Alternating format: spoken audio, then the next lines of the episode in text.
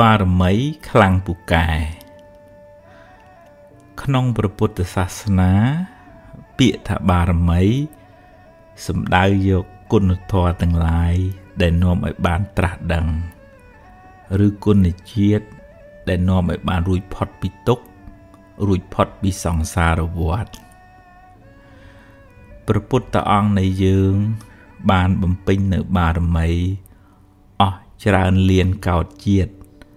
ទម្រាំបានត្រាស់ដឹងជាប្រពុតបារមីដែលព្រះអង្គត្រូវបំពេញមាន10ដែលលោកហៅថាទុសបារមីឬម្យ៉ាងទៀតលោកហៅថាពុទ្ធការកធរគឺទី1ទានបារមី ការចែកទាន សង្គ្រោះដល់អ្នកដទៃ ដោយចិត្តករុណាទី2សីលបារមី ការរក្សាកាយវិចារឲ្យបានល្អមិនបៀតបៀនអ្នកដទៃទី3នេកខមៈបារមី ការចេញសាងភ្នោះឆ្ងាយពីកាមគុណទី4បញ្ញាបារមី ការសន្សំចំណេះដឹង ការប្រើបញ្ញាញាណ សម្រាប់ត្រេះរិះពិចារណា ក្នុងការដោះស្រាយបញ្ហា ទី5វិរិយៈបារមី ការតស៊ូព្យាយាមជំនះការលំបាក ក្នុងការបំពេញភារកិច្ចរបស់ខ្លួន ទី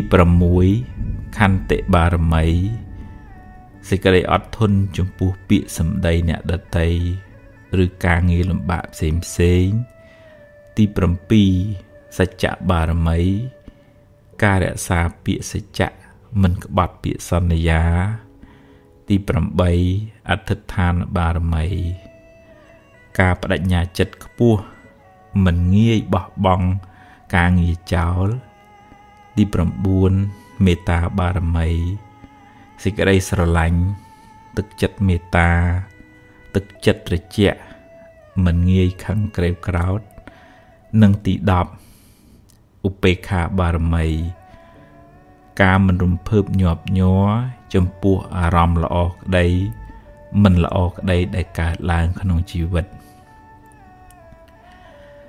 ពេលព្រះពោធិសត្វបានបំពេញនៅបារមីទាំង10នេះ គ្រប់បរិបូរហើយព្រះអង្គបានបំពេញសេចក្តីព្យាយាមក្នុងសមាធិនិងវិបស្សនា រហូតចុងក្រោយ ព្រះអង្គបានត្រាស់ដឹងនៅមាគាទៅកាន់ទីរំលត់ទុកពោលគឺព្រះនិព្វាន ដែលយើងសន្មត់ថាព្រះពុទ្ធបានត្រាស់បុណ្យកុសលដែលព្រះអង្គបានបំពេញមក បានជួយឲ្យព្រះអង្គបរិបូរដោយលក្ខណៈសម្បត្តិទាំងកាយ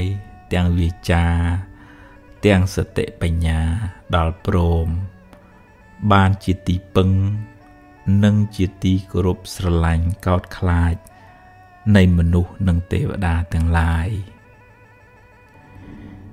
រីឯពាក្យថាបារមីវត្តនេះពូកែព្រះអង្គវត្តនោះស័ក្តិសិទ្ធជាដើម ដែលជាទូទៅយើងឲ្យតម្លៃទៅលើអភិនិហាបារមីឫទ្ធានុភាពដែលធ្វើឲ្យគេកោតខ្លាចជាដើម បើនិយាយតាមន័យព្រះធម៌ព្រះពុទ្ធជាម្ចាស់បានបរិនិព្វានបាត់ទៅហើយគ្មានវិញ្ញាណឬបារមីអ្វីបន្តិចបន្តួចនៅសេសសល់ឡើយ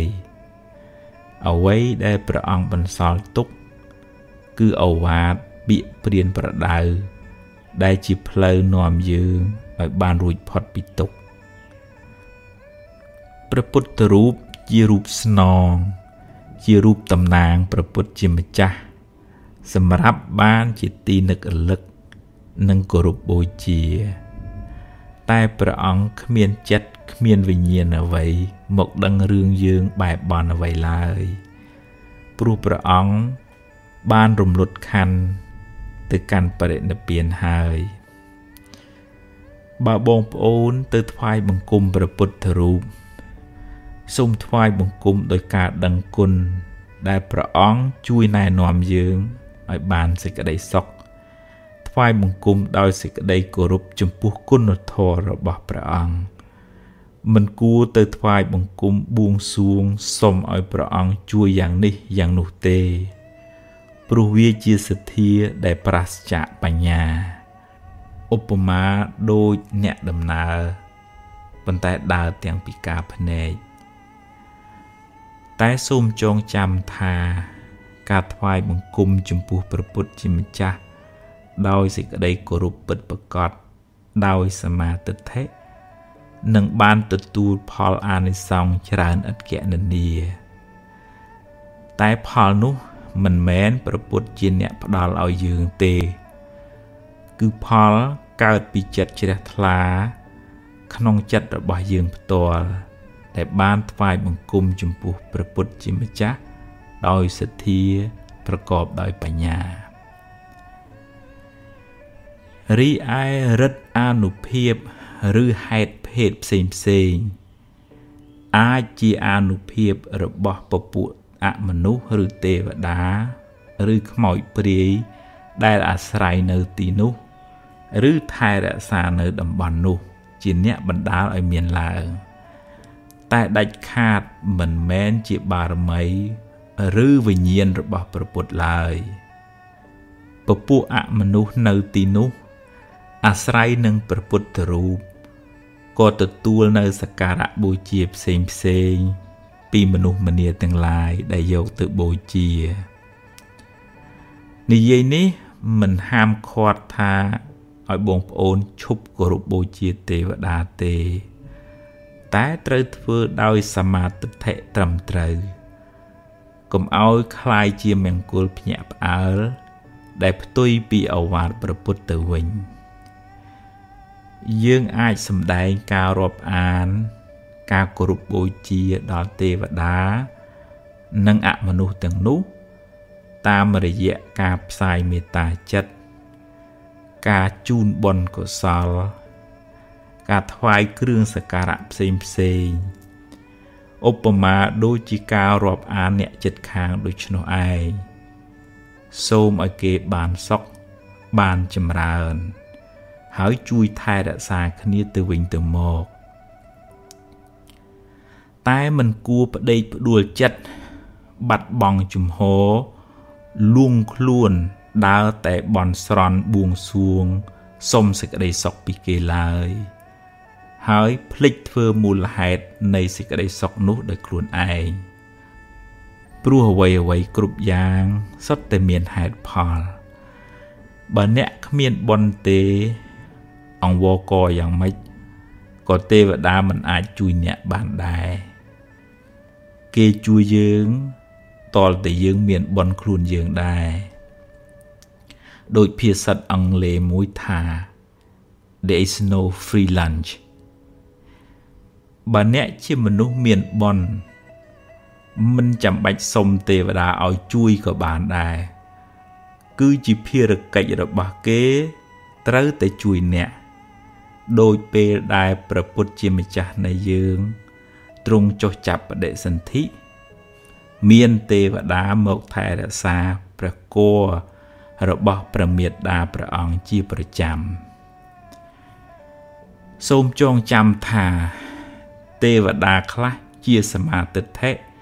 ទេវតាខ្លះជាមិច្ឆាទិដ្ឋិយល់ខុសហើយអាចនាំអ្នកឲ្យដើរផ្លូវខុសដែរមិនមែនទេវតាសុទ្ធតែល្អទាំងអស់ទេ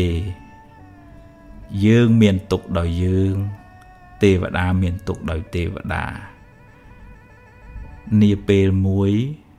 ព្រះឥន្ទជាសកទេវរាជពិបាកចិត្តពេក រកអ្នកណាជួយមិនបានក៏ចូលមករកព្រះពុទ្ធជាម្ចាស់សូមព្រះអង្គឲ្យជួយសម្រាលទុក្ខព្រះអង្គក៏ពន្យល់ព្រះឥន្ទរហូតបានធូរស្បើយពីសេចក្តីទុក្ខហើយត្រឡប់ទៅឋានត្រៃត្រឹងវិញដោយសារគុណធម៌បញ្ញាញាណរបស់ព្រះអង្គធ្វើឲ្យព្រះឥន្ទក៏មករកព្រះអង្គដែរ ជាសរុបមក បារមីក្នុងព្រះពុទ្ធសាសនា សំដៅលើកុសលធម៌ទាំង10ដែលនាំឲ្យបានរួចផុតពីទុក្ខបារមីនោះពិតជាពូកែមែនព្រោះបានធ្វើឲ្យយើងคล้ายជាមនុស្សល្អបន្តិចម្ដងបន្តិចម្ដង រហូតបានត្រាស់ដឹងនៅសច្ចធម៌ជាទីបំផុតបានរួចផុតពីទុក្ខ និងបានជាទីពឹងសម្រាប់មនុស្សនិងទេវតាទាំងឡាយយើងគ្រប់គ្នាគួរសន្សំបារមីទុកក្នុងចិត្តរបស់យើងឲ្យបានច្រើន យើងនឹងក្លាយជាមនុស្សមានបារមី ហើយមិនពិបាកទៅរកបារមីខាងក្រៅទេ តែអ្នកនៅតែផ្សាយមេត្តាចិត្តសូមឲ្យពពួកអមនុស្សនិងទេវតាទាំងឡាយ បានសេចក្តីសុខ